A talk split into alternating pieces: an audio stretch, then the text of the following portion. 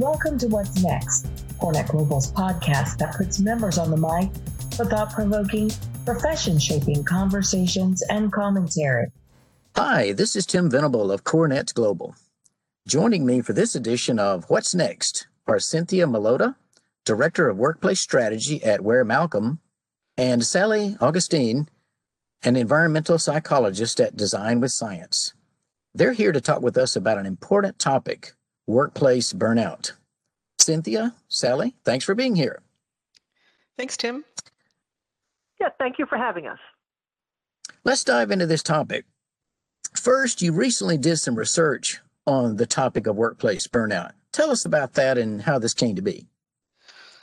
Well, it really didn't start out to be a study on burnout. Um, this was this research was really the second in a series of uh, workplace projects that Sally and I have been working on.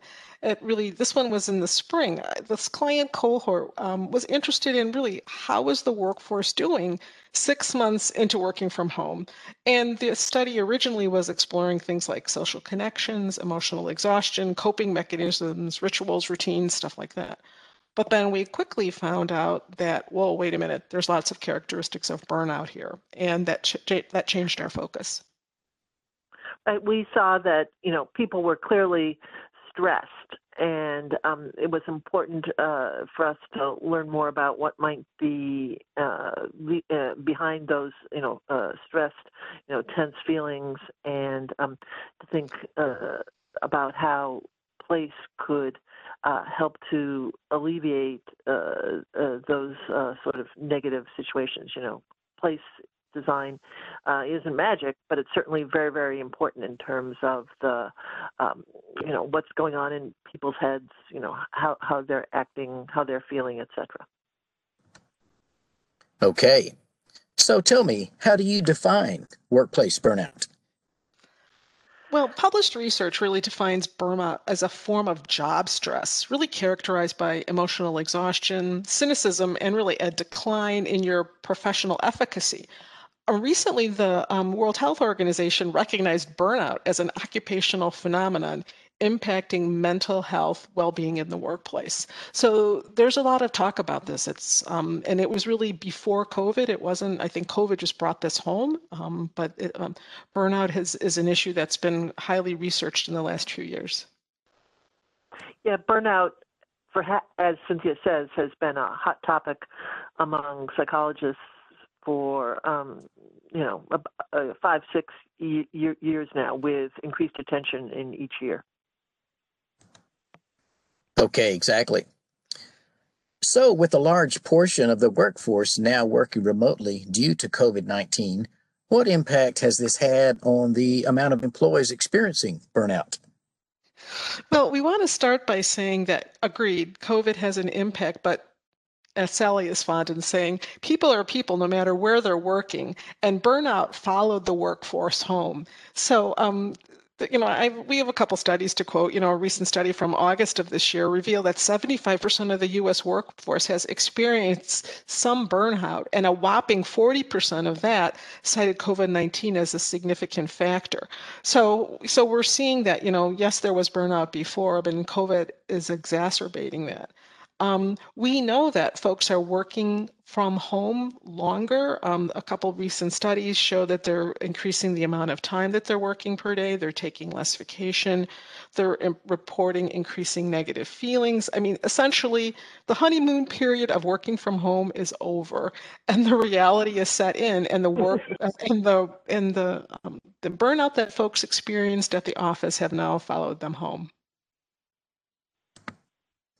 Exactly. I've been working remotely now exclusively since March, and I miss my coworkers. I'd like to see them in person again, and hopefully that's not too far down the road. We'll see. So here's my next question. What new challenges contributing to burnout are employees experiencing at home more so than they would in the office? Right. Well, we'll repeat by saying, you know, the, the pandemic has contributing these factors, but um, it's it really the, the, typical work from home is here's what we found. Some of the challenges that this research brought to light was uh, the dimension of emotional exhaustion has really accumulated, um, not just what's happening in your job, but your personal life or a combination of the two. Folks are concerned about their job security, the economy, the family, and their health of loved ones. Um, we know that folks are working longer, an average of 48 and a half minutes per day. People are completely motivated to show their toughness, right? Um, some of the organizations in our studies were encouraging their employees to take their PTO. I mean, for accounting reasons, as well as the fact that they didn't want their entire workforces to be gone the month of December. So um, we know that we, we know that employers are trying to maintain some sense of routine, um, which helps to bring a sense of control over uncertainty. We all know that. But so many people have quoted this Groundhog's Day. There's no beginning, middle, or end to the day or the week or the month. So um, we asked um, our respondents to talk about descriptors of workplace mood, and we asked them to um, give us some questions, and then we did some um, analytics on the answers. And words with pessimistic connotations were used three times more frequently than words with neutral or optimistic connotations. So um, it's it's it's baked in there for sure, whether they're from home or from the office. Okay, this is a definite challenge. So, in your view, what can companies do? What can organizations do to help their employees avoid workplace burnout? Well, there's a number of things that um, organizations can do to help uh, you know make burnout less likely and and to encourage people to feel engaged um, you know and if we think about what burnout is um, uh, it, some of the steps we can take to alleviate it or, or you know or, or, you know through the physical design are, are, are really you know quite apparent. For example, um, uh, the research consistently shows that um, uh, people are likely to feel um, more burned out when um, basically um, the uh, tasks that they're being asked to do uh, sort of over, overwhelm them, you know, in terms of their, you know, the resources that they have to to work on those assignments. Um, and so we can do things like make sure that uh, physical environment is aligned with the activity at hand. And this enables us to employ all sorts of research that um, uh, you know, uh, different sorts of scientists have been doing for decades. For example, um, you know, we can um, tune the, the lighting and the ventilation and um, uh, all the different aspects of, of the environment um, to make it uh, more likely that the physical environment um, is supporting um, the activities people are being asked um, uh, to, to, do, you know, the tasks that they've been assigned. So, you know, that's one of the ways we can um, uh, uh, help uh, make uh, you know burnout less likely. But an important uh, you know correlate corollary to that is not only must the physical environment um, uh, align with um, you know whatever um, people are, are, are trying to do, but it also has to provide them with opportunities for you know mental refreshment so that they can re-energize after they've um, uh, drained their mental energy you know doing tasks require concentration and, and focus you know. So that's why it's so important that workplaces include things like plants and um, uh, nature images views to nature etc um, it's also very important that people feel that they have some sort of control over their physical um, environment, you know, their their lives while they while they are working. You know, we can, um, you know, do uh, design provide people with options zones for different sorts of tasks, or also,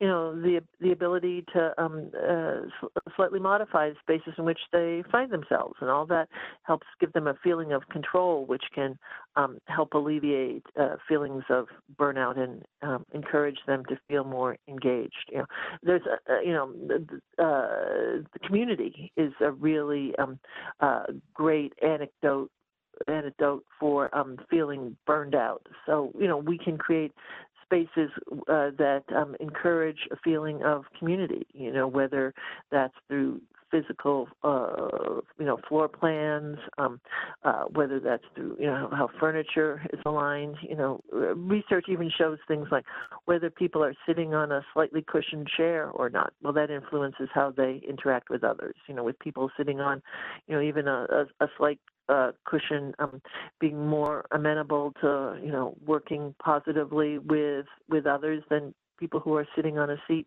um, without any sort of cushioning.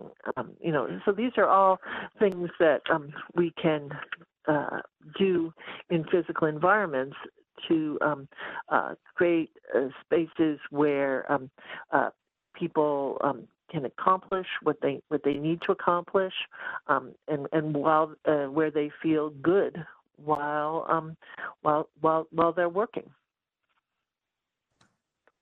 Okay, those are all great ideas. Fascinating.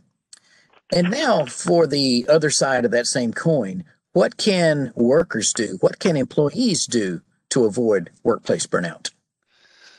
Well, the most popular sort of person centered psycholo- psychological approach to mitigating burnout issues includes a list that I know I know we've heard before. So, health and fitness, right? Exercise, nutritious eating, smoking cessation, things like that. Relation, uh, relaxation strategies like meditation, sleep, and other self care techniques are helpful. The third is uh, a self understanding, things like mindfulness and therapy. Um, coping skills. Now this is something that you can work with your um, employer on. Also restructuring your perspective to align expectations and behaviors. And as sally mentioned sort of making sure that the the fit of the job is fits for the person. And then a change in work patterns, modifying your routine or establishing a routine, taking more breaks, taking your PTO. So this list is not, of course, things that people have heard of before, but we need to remind ourselves that all of these things are within our personal control and can really help to mitigate burnout. Exactly. Okay. And now back to the research again. From the research you conducted, what were some of the findings that surprised you? There must have been a surprise or two in there somewhere.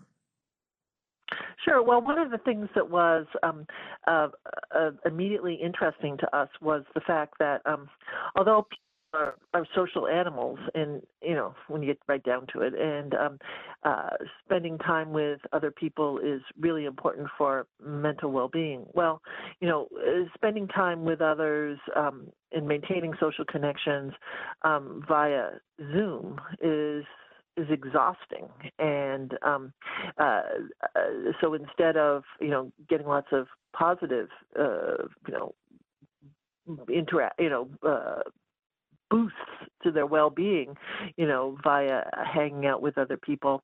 Um, uh, all the uh, all the Zoom calls and things like that were actually um, uh, stressing people out. The second one, Tim, was um, employee engagement scores. I'm sure you've read a lot in the media. They're they're astronomically high, according to Gallup. Um, you know, we're truly we're trying to make sense of how come we have such high engagement scores when we have all this burnout. And some of the indicators that Gallup um, included in their most recent study for these high engagement scores um, number one is the employer response during a crisis is a huge indicator of how employees are going to rate their engagement. And clearly, a number of companies have done a good job during this crisis, and so employers are responding positively. The second one is many employers are feeling fortunate to have a job. And again, their engagement score is going to reflect that feeling of, of feeling happy to have a job. And then the third one they indicated was that there is a slightly smaller survey pool due to unemployment. And so the folks that might be a little bit more negative maybe are not working now. And so they're not part of the survey pool. So we were super interested in, I think, employee engagement scores, which are an indi- you know, a nice indicator of, of um, potential burnout are going to be something to watch in the future and i think that's going to be like a leading indicator for how you know how burnout is continuing something else that was uh, a little bit surprising was how quickly employees um, began to try to fine tune the environments where they were working from home so that um, uh, those spaces um, uh, you know supported them as as as as as, they went to work um, you know and um, you know one of the first things that we all saw and sort of joked about was how people were um, developing just the perfect background, uh, you know, to be behind them during a Zoom call, for example. You know, just like um, you know organizations, uh, you know, have for you know forever been trying to create um, just the appropriate first impression, the design of the areas that greet people when they arrive at a building.